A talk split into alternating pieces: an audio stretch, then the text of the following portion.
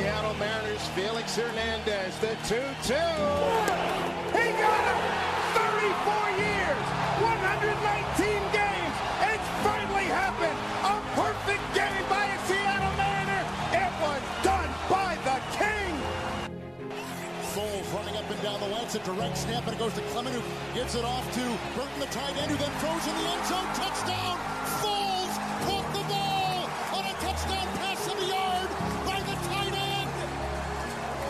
We just see? For all the football, baseball, hockey, and soccer knowledge you could ever need, this is The Water Break on 88.9 The Bridge. Welcome into The Water Break, the best sports program this station has to offer. I'm McLean. I'm joined with Cy and with Will. Unfortunately, our fourth host, Creed, could not make it today as he's got to actually go and play a sport instead of just talking about them. But we're going to get things started with the people we do have uh, with our 4 in 4, bringing you news from 4 sports in 4 minutes. Cy, can you get us started with some basketball news? Yeah, for sure. So some of the important scores from yesterday. Utah Jazz beat the Philadelphia 76ers 118 to 96. Uh, the Memphis Grizzlies cruised past the Lakers 108 to 95. And the San Antonio Spurs kind of crushed Denver 123 to 111. And so, in terms of regular news, uh, Stephen Curry is 10 three pointers away from passing Ray Allen all time. So, that's definitely going to happen this season. The man's been on fire the past couple weeks. And um, LeBron has collected his 100th career triple double, even though the Lakers lost. So, that was pretty interesting. And uh, Brooks of the Grizzlies was fined $25,000, and Kyle Kuzma of the Lakers was fined $15,000 for an obscene gesture in the game. Um, and also, the Raptors' Ujiri test positive for COVID 19. And that's kind of mainly the news. On to McLean for some baseball news. Yeah, so Major League Baseball is still locked out. However, minor league operations can still happen in limited capacity. And one of those minor league operations was the minor league portion of the Rule 5 draft. For those who are unfamiliar in baseball, the Rule 5 draft is a measure put in place to ensure that you couldn't hoard good players in your minor league systems forever. The Rule 5 essentially allows you to draft players that are on other teams' minor league uh, systems that have been there for a certain amount of time. And that's uh, four years if you were drafted when you were more than 19, and five years if you were drafted right out of high school.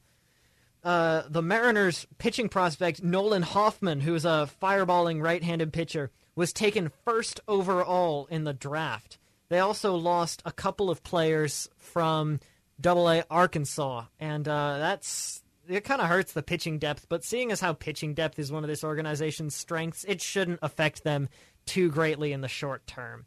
The Mariners also added Tanner Kirwer, a base stealing center fielder from Toronto, uh, and a couple of outfielders in Joaquin Cabrera, who goes by Alex, is a Colorado Rocky, uh, not so much an outfielder. And we added a pitcher in Tommy Wilson from the Mets, who, if he makes the final roster, will be the fourth former Met uh, to be a Seattle Mariner. Now over to Will for some hockey news. Yeah, we got hockey, and uh, not just normal hockey too. It is actually WHL, which for those of you who don't know, that's the Western Hockey League, a semi-pro league in BC, Alberta, and Washington State. Also in Oregon, there's the Portland Winterhawks.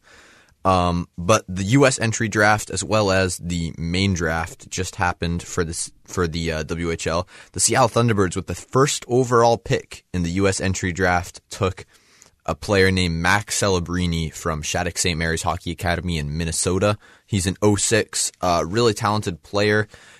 Uh, It's unsure whether he's going to sign yet, but I think if we do get him to play, this, the Thunderbirds are going to be really good. They also added Tij Iginla, who is the son of Hall of Famer Jarome Iginla, um, in the eighth overall pick of the normal draft. Um, but I, there's something else I wanted to talk about too, because two players uh, from Washington were actually selected in the U.S. priority draft. One of them, um, named Mikhail Levin Levianuk, was grew, grew up here in Washington, moved to Delta in uh, Canada, played for Delta Hockey Academy, developed there, became a really good player, and was picked 18th overall, as I said. And then a guy named Connor Ellington grabbed in the second round, later in the second round by the Tri Cities Americans actually plays in Washington for the Tri City Junior American 16U AA team, which is actually a team my brother plays against. I play against their 18U team.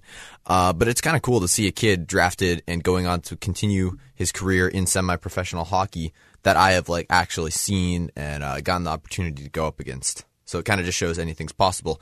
Over in the professional leagues, of course, the Canucks, after firing Travis Green, had a really good start going 2 0. Uh, Bruce Boudreau could be the future for them. How long will his reign last? We're not really sure. It's only been a little bit, but so far things are looking a lot better. Uh, Jim Benning's also out of there too, but he's the GM, so uh, he's not obviously making a lot of the coaching decisions. And then the Kraken, speaking of coaching jobs, a lot of people are questioning whether Hakstol is safe over there uh, with some of the recent losses. They've not played well. And I, I think he's fairly safe, to be honest. I think this was expected too. I can't imagine people are going to really uh, criticize him for a team of players that have never been together before and that really lack a lot of talent that a lot of the other teams in the league have. Anyways, more on that later, but we will go over to McLean for football. Yeah, so a uh, quick wrap up of football this week. Yesterday, the Vikings and Steelers played. The Steelers uh, almost came back. The Vikings built a big lead and almost blew it. Chase Claypool uh, got benched. He celebrated his catch instead of you know getting the ball into the middle to spike it, and it probably cost the Steelers the game. Uh, kind of hurts because uh, for Seattle fans because they want Minnesota to lose, needing a wild card spot if anybody's you know still hoping for the playoffs. um, but yeah. that's just what happened on the field. Off the field, uh, there was a much bigger uh, story uh, with the passing of Demaryius Thomas, a former wide receiver for the Denver Broncos, Super Bowl champion in 2015, and has ended a game in overtime faster than any other player in NFL history. This catch uh, is remembered by a lot of people as the peak of Tebow mania.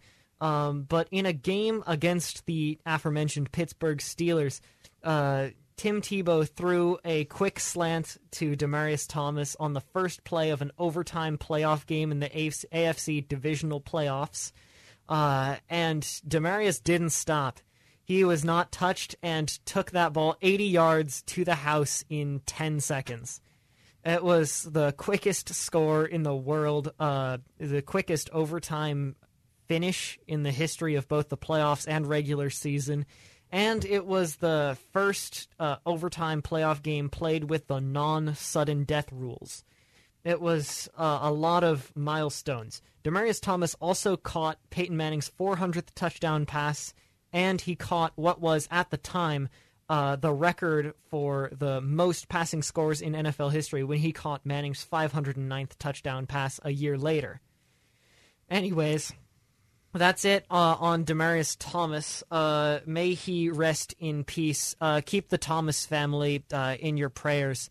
Uh, we're going to take a quick break on the water break and get uh, back to it with more sports content very soon. Stay tuned. Round, round, get around, I get around, yeah, get around, round, round, I get around, I get around.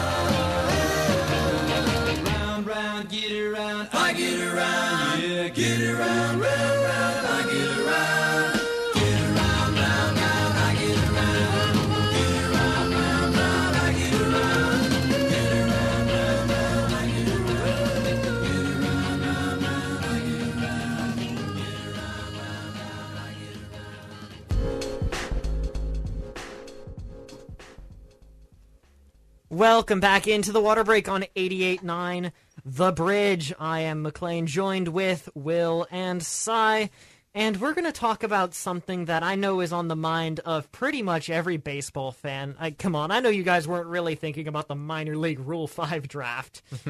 I mean, I, I only remembered that it happened because a Mariners prospect got picked first overall.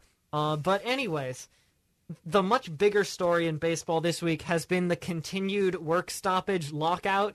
Uh, this is the first extended stoppage since 1990. It's been a long time since uh, you know baseball has completely stopped. The last time there was even a threat of a strike was the shortened season in 1994. It's been a long time, and this is really unprecedented. So, since I'm like a baseball historian, I and it's like my job to know this stuff. I figured uh, we could have this session be like a Q&A where you guys could ask your questions and we could also open up the phone lines uh, 206-275-9104 if you want to call us with relevant questions about the MLB player lockout. Uh, anything you want to know, I'll have the answer for. Do you guys have any questions you'd like us to start with? Okay, so I guess just general question for our audience members who do not know what this is. What exactly is the player lockout and why is it important? Okay, so the term lockout, you're right, is a little antiquated. It used to come from when the facilities would physically be locked out, like with padlocks and chains and metal and stuff. As in, you couldn't get in them. A lockout is just a fancy term for a work stoppage, which means that uh, the players will not be able to hold team practices.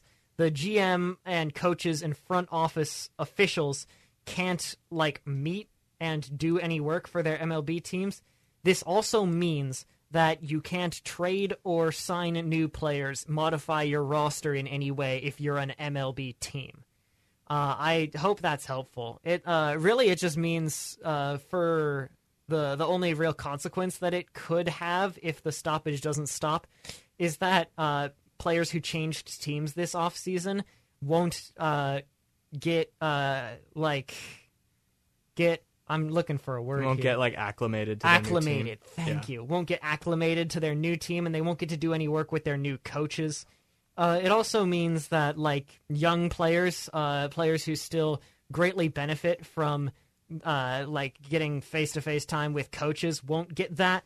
Uh, and it means that any player that a uh, organization wants to make a major change, like think about uh, if you guys remember remember Dylan Moore uh, when he came back uh, this season, it was because in the off season the uh, coaches had him do a lot of work and build up his power. It cost him a few points off his average, but he hit with power. He hit a lot of home runs.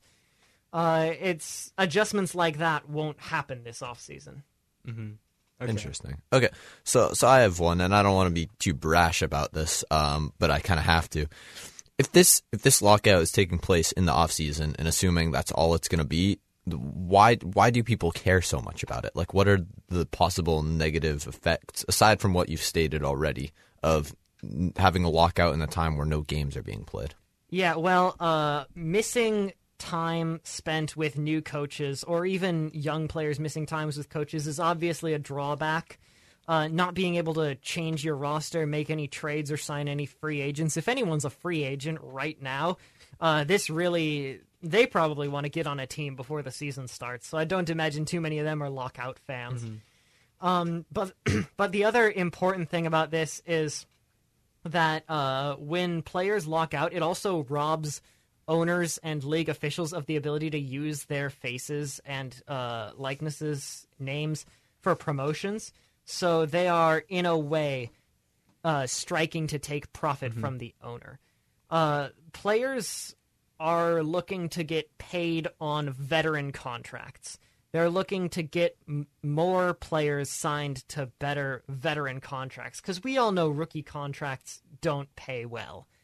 They're looking to uh, get a bigger piece of the pie that is baseball, and baseball is a great pie. You know, baseball is financially doing better than it has at any point during the last decade in these last few years. Uh, a lot of people watched. Uh, if you guys remember the Field of Dreams promotional game, more people Oh, yeah. watched that than any baseball game since like 2002. It was ridiculous. Baseball is extremely successful, and the owners are just raking in profits. I, I have another thing. It, so baseball players are already the highest paid out of any athlete group, maybe minus uh, boxers, just because it's such a small strata that gets paid a really high amount. Or I guess soccer players too, but um, North American sports. And there's no salary cap, so how how could they possibly be getting paid more? Well, it's the thing about hearing the phrase baseball players are paid more only refers to like a dozen baseball players who are getting those $300 million, like 12 year plus contract. That refers to like the Mike Trouts and Wander Francos and Fernando Tatis Jr.'s of the world. It, it doesn't do anything to protect uh, young players uh, who are still on minor league or rookie contracts. Doesn't do anything to protect players who are on the roster bubble, uh, you know, making the league minimum it doesn't do anything to protect even uh, even like minor league officials, like coaches and uh, salaried employees, like groundskeepers. It, it hearing that baseball players are paid highly only refers to maybe a half dozen baseball players. It's the same thing as as boxing, really, because these large market teams like the Los Angeles Dodgers, New York Yankees can afford to shell out these bajillion dollar contracts for their for their franchise players. But it, it doesn't, uh, those players making hundreds of millions of dollars doesn't do anything to help minor league players or players who aren't paid as well. And that's what this strike has really been about. Okay. So the strike has been about wait, the rich players or the the, the poor players. The poor players. No. Yeah, I was like, what? It's it's Hold not like the... why would they strike? Yeah. no, no, no. I imagine I imagine Mookie Betts and Mike Trout are very happy with with all the money they're making. I yeah, imagine for sure. anyone who's making like a ten figure contract. I'd imagine all of those players are extremely happy at the for moment. sure. Yeah. It's, okay. It's it's the it's the little guys that the players union is looking out for. The guys on Okay. minor league rosters. Uh, and the other thing is because of the way that baseball rosters are structured, you can uh, go a long time without hitting free agency. Josh Donaldson, who was a very good player, didn't hit free agency until he was 37 because he got traded three times and uh, re-entered the beginning of salary arbitration every time he got traded. yeah. So he essentially uh, spent nine years playing on a contract that was assigned to him based purely on stats, how salary arbitration works. He got paid, but other players who get traded a bunch, like players who aren't quite as good as Josh Donaldson, won't get to sign veteran contracts based on what the value they can negotiate for themselves is. And uh, for minor league players, they can get left down in the minors and continue making a minor league salary, uh, which is, by the way, not very much, uh, until they get called up to the big leagues. And uh, big league clubs can even use uh, service time manipulation to, like, quote, quote, steal a season from a minor league player. Do you guys know the name uh, J.P. Crawford? He's the starting shortstop for the Seattle Mariners. I- I've heard the name a I've couple times. name. Yeah. Yeah, J.P. Crawford was left in his rookie season, his first Mariners season, which was 2019. He played a little bit as a Philly before being traded to Seattle. He got left in the minors in AAA Tacoma for uh, for the first like two and a half months of the season, so that he wouldn't acquire enough service time to get paid for a whole season as a major league player. Wow. Yeah, it was. It's kind of scummy. It was less obvious, and I'd say that the Mariners are less um less at fault for that because the guy that he was replacing didn't really start slumping. The guy who was replacing him, Tim Beckham, uh, had randomly like one of the best months of any Mariners infielder in recent memory. The guy hit like 300 and hit like 12 home runs in the month of April. So I can understand them keeping Crawford down uh, so as not to steal playing time from Tim Beckham. But uh, you know, leaving like like leaving uh, Jarred Kelenic down uh, this season, this past season, a lot of people called that service time manipulation. Uh, it's a way like Jarred Kelenic this season because he spent so long in the minors. Even though he played almost 100 games as a, as a major leaguer, got paid as a minor leaguer, and this can really hurt players on the lower end of the minor league pay scale. Uh, most minor league pa- players only make like eight to fourteen thousand dollars a year. It's not much. Interesting. So, So, uh, for oh. here, d- d- for reference, by the way, the federal poverty line is fifteen and a half thousand dollars, give or take. Oh yeah, and then it changes based on like what part of the country you're in. It Like, changes here- based on part of the country. In Seattle, I think it's like it might be 30k. It's oh yeah, it's crazy high in Seattle because it's crazy expensive to live here. Okay, Uh, yeah. and, and to end it off real quick, what do you think's the, the quickest, the easiest solution uh, for the the GMs of these teams, the owners of the league, to do to end this lockout as soon as possible? If the owners wanted to uh, end this strike as quickly as possible, quite simply show the players the money. Um, offer uh, not only money, but also rule changes that might protect player health. That's the other thing. Player health, injuries, it's not so much an issue in baseball, but you see uh, like football, NFL players strike a lot because of injuries.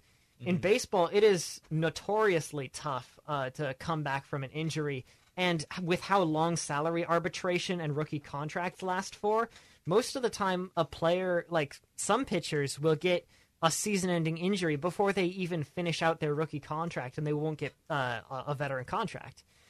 Uh, instituting something like a bigger roster size or uh, you know m- more flexibility with the 60 day injury list something like that might help players have to play through injuries less and uh, decrease their workloads. Maybe a shortened season or a universal dh is the other one that gets thrown around a lot. National league pitchers will get hurt trying to swing the bat a lot because they're expected to fail and then they fail self-fulfilling prophecy you know so uh, even even the best of National League pitchers only hit like like 201, uh, and a lot of guys get hurt doing it. So you get hurt trying to swing a bat, it's it'll uh, take away your ability to pitch, which is how, as a National League pitcher, you make money. So that's how that's how I think the lockout can end quickly. Ownership just needs to accept that they're trying to own a pie that was baked by the players and not even cut them a slice. Anyways, uh, it's it's clear where I stand on this. If you've got another idea on how MLB can end the lockout, I'd love to hear it. Uh, text into the station 206 275 9104 is our number. That's 206 275 9104. We're going to go to another quick break on the bridge. The water break will return shortly with more sports content for you.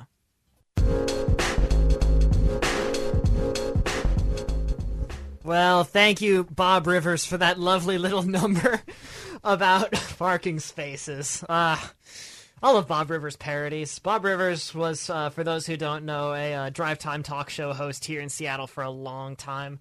Uh, one of the guys who uh, his his colleague Joe Bryant teaches this program here at the high school. Somebody very influential for uh, this radio program. Somebody I'm I'm thankful he was such a great host this holiday season. Anyways, we are back on the water break with uh Sai had to leave. He had some prior commitments. It's a athletics season. Sai's playing some sports. It's pretty ridiculous. But we're here with Will. I'm here with Will. I'm McLean doing another Q&A for you about minor league hockey. And let me tell you, minor league hockey is something that I, like a lot of Seattle players, don't know too much about, and I'm really glad I've got Will here to help me out with some stuff. So, Will, how does the hockey minor league system work? What's one, I know there's a lot of facets to it, but what's one common way that young NHL uh, aspiring players can make it to the big leagues? Okay, so uh, in my mind, you kind of got your three main paths to the NHL, your three main roads. Uh, and I'm going to rank them. I'll start with number one, which I think is unanimously unanimously considered the best one. Uh, is the CHL, which is the combination of the Western Hockey League (WHL), Ontario Hockey League (OHL), or the Quebec Major Junior League. And all three of those leagues play at the same level. Uh, it is semi-professional hockey. They play obviously the Western League plays West Coast in Canada and also in U.S. and the Ontario and Quebec play in their respective provinces with a couple teams in the states, but not really. Uh, those ones are mostly centered in Canada. And basically, these leagues, you come out of juniors like BCJ, AJ, uh, Quebec Major, or just Quebec Junior leagues, and you, you join these leagues. And basically, what happens is you're in probably the biggest prospect pool in the in the whole uh, just in country. And this is this is more of a Canadian thing, but these leagues you get you get like the best players pretty much coming out of here. You get Connor Bedard, uh, the 2023 first overall draft prospect uh, out of the Dub. You also had guys like Matt Barzal, Ray Ferraro, uh, just to name a couple. And coming out of the OHL, you've had guys like Connor McDavid, Wayne Gretzky. I'm sure those are names a couple people recognize. Oh, yeah. And then the major juniors, very similar. You got Sidney Crosby and Nathan MacKinnon are probably two of the more notable players that have came out of there. And basically, these teams are like where the majority of your draft picks are coming. Second place um, in the in the path to the NHL, I would have to give to. A, I'm just gonna give this to a broad array of Russian, Swedish, um, Finnish, just European leagues in general. A lot of players come out of here, notably coming up in the draft. Matvey Michkov is supposed to be number one behind Bedard, coming out of a Russian league, I believe. And this is where a lot of players go to play that are not in the States or in Canada. So this is going to be all your good Swedish players, all your good Russian players, all your good Czech players. And it accounts for a lot. Uh, unfortunately, I do live in the U.S. I don't know a whole lot about these leagues, but I know that most of them work in like a similar fashion where they'll have U20 leagues. There's a whole pro system over there, um, but it's mostly the junior leagues that feed into ours over here, uh, where they are eventually drafted out of. And those players can really vary in skill because sometimes the scouting reports aren't quite as good as they have on a guy that's been living in North America for his whole life. They've seen him grown up. They've seen him play in uh, really reputable leagues like the O or the Dub.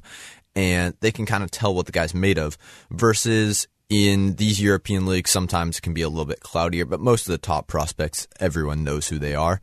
And then third place, which has not really been third place in the last year's draft. It was actually featuring four out of the top five picks, all came from University of Michigan. Uh, you guessed it, it is the NCAA. And the NCAA produces a ton of players. This is most of where the U.S. players end up going. If you go play NAL or USHL, you're likely to get a college scholarship offer to play D1 NCAA hockey or possibly D3 NCAA hockey. Um, and, and then a lot of these players in the upper spectrum, like University of Michigan, uh, Minnesota, St. Cloud State, these guys are going to be drafted uh, pretty high. And we saw Kent Johnson, Matty Beniers, Owen Power, uh, just coming out of Michigan recently. And they're, I think all of them are going to develop into really good players, but the, the college system has certainly had some notable names. And I think this is, out of all of them, probably the one that's most on the rise now as it pretty much consumes all, all uh, American top prospects.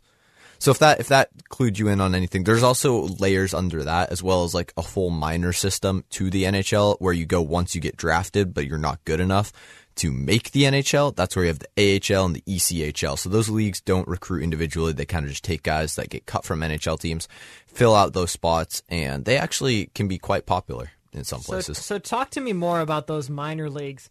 Is it the case that once you're drafted, you get to play uh, on your team? It can have a bunch of players that weren't drafted by the same club as you, and you still got to play with them. Yeah, actually, we just saw this in Carolina with the Kraken. Before the Kraken were given the Coachella Valley Firebirds, which don't even get me started on that name.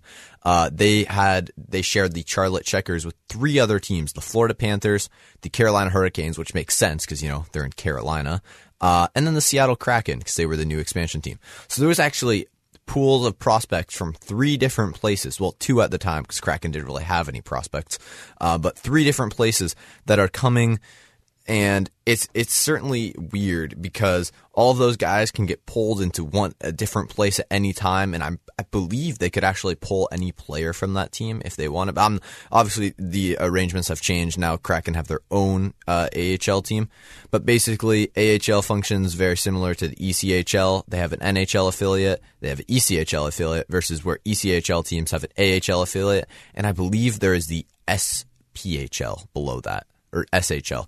Um, but those, as you get farther and farther down, obviously there are ladders for all sorts of different players. But usually, when players retire from the NHL or get cut and they drop below a level like the AHL or the ECHL, they're going to go play in Europe in like a tier one or tier two league over there. Um, but as far as that goes, I think the AHL does have a lot of good players, and those guys are consistently called up, especially if they're younger. If there are any rookies struggling, they're probably going to get sent down to the AHL for a little bit of a season just to kind of regain. It's a lot less uh, wear and tear than the NHL is. Um, And yeah, it's pretty similar. That's probably the only thing I, th- I would say it has in common with baseball is the uh, minor system. Yeah, the minor system. And again, talk to me about draft process. In baseball, it is very, very rare for a player to get drafted and open with the big league club. Does it happen often in hockey? Uh, it it kind of does. So what what happens is you basically you play your uh, youth hockey, then you go juniors, and then you go into one of the three options I listed earlier.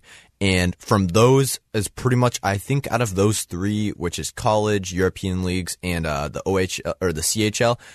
I would say probably like 99% of prospects come out of there. There's not really like a drafting out of high school aspect as there is in um, in baseball. Baseball, no. You usually people that have played college have at least one year of college NCAA play under their belt before they're even going into the draft.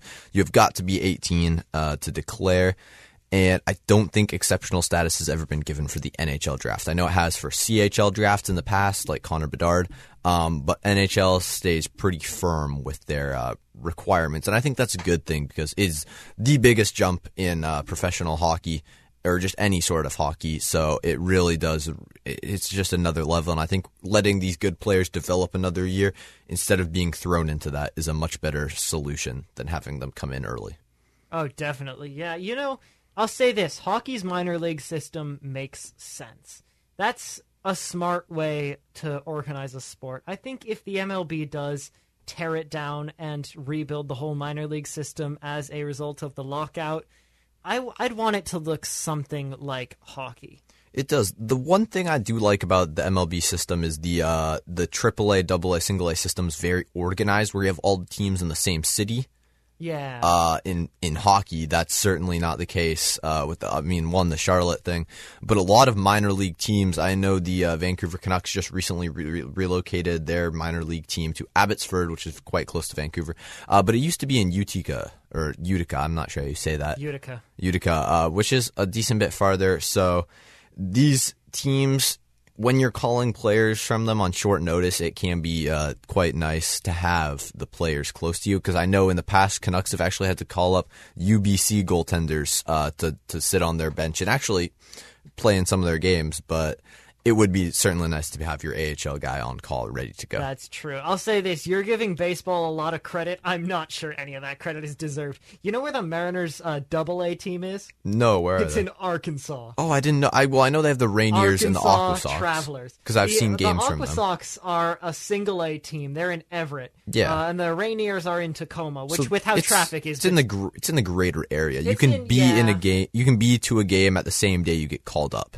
True. If In your- if your team Arkansas, maybe that's not But a in. Arkansas, yeah. yeah, that's pretty ridiculous. Uh, yeah, it's well, some teams, the uh, AAA team is even pretty far away. The Los Angeles Angels AAA team is the Salt Lake City Bees, who are Oh in wow, Salt Lake Salt City. Lake City. Yeah, that is. that's, it's quite a trek. Wow. The bees draw. I'll say this: the bees draw. the The Angels and the bees both make a lot of money, so it's not like you're uh, siphoning fans away from Los Angeles games to go watch the bees. But uh, you know, to get from Anaheim to Salt Lake, that's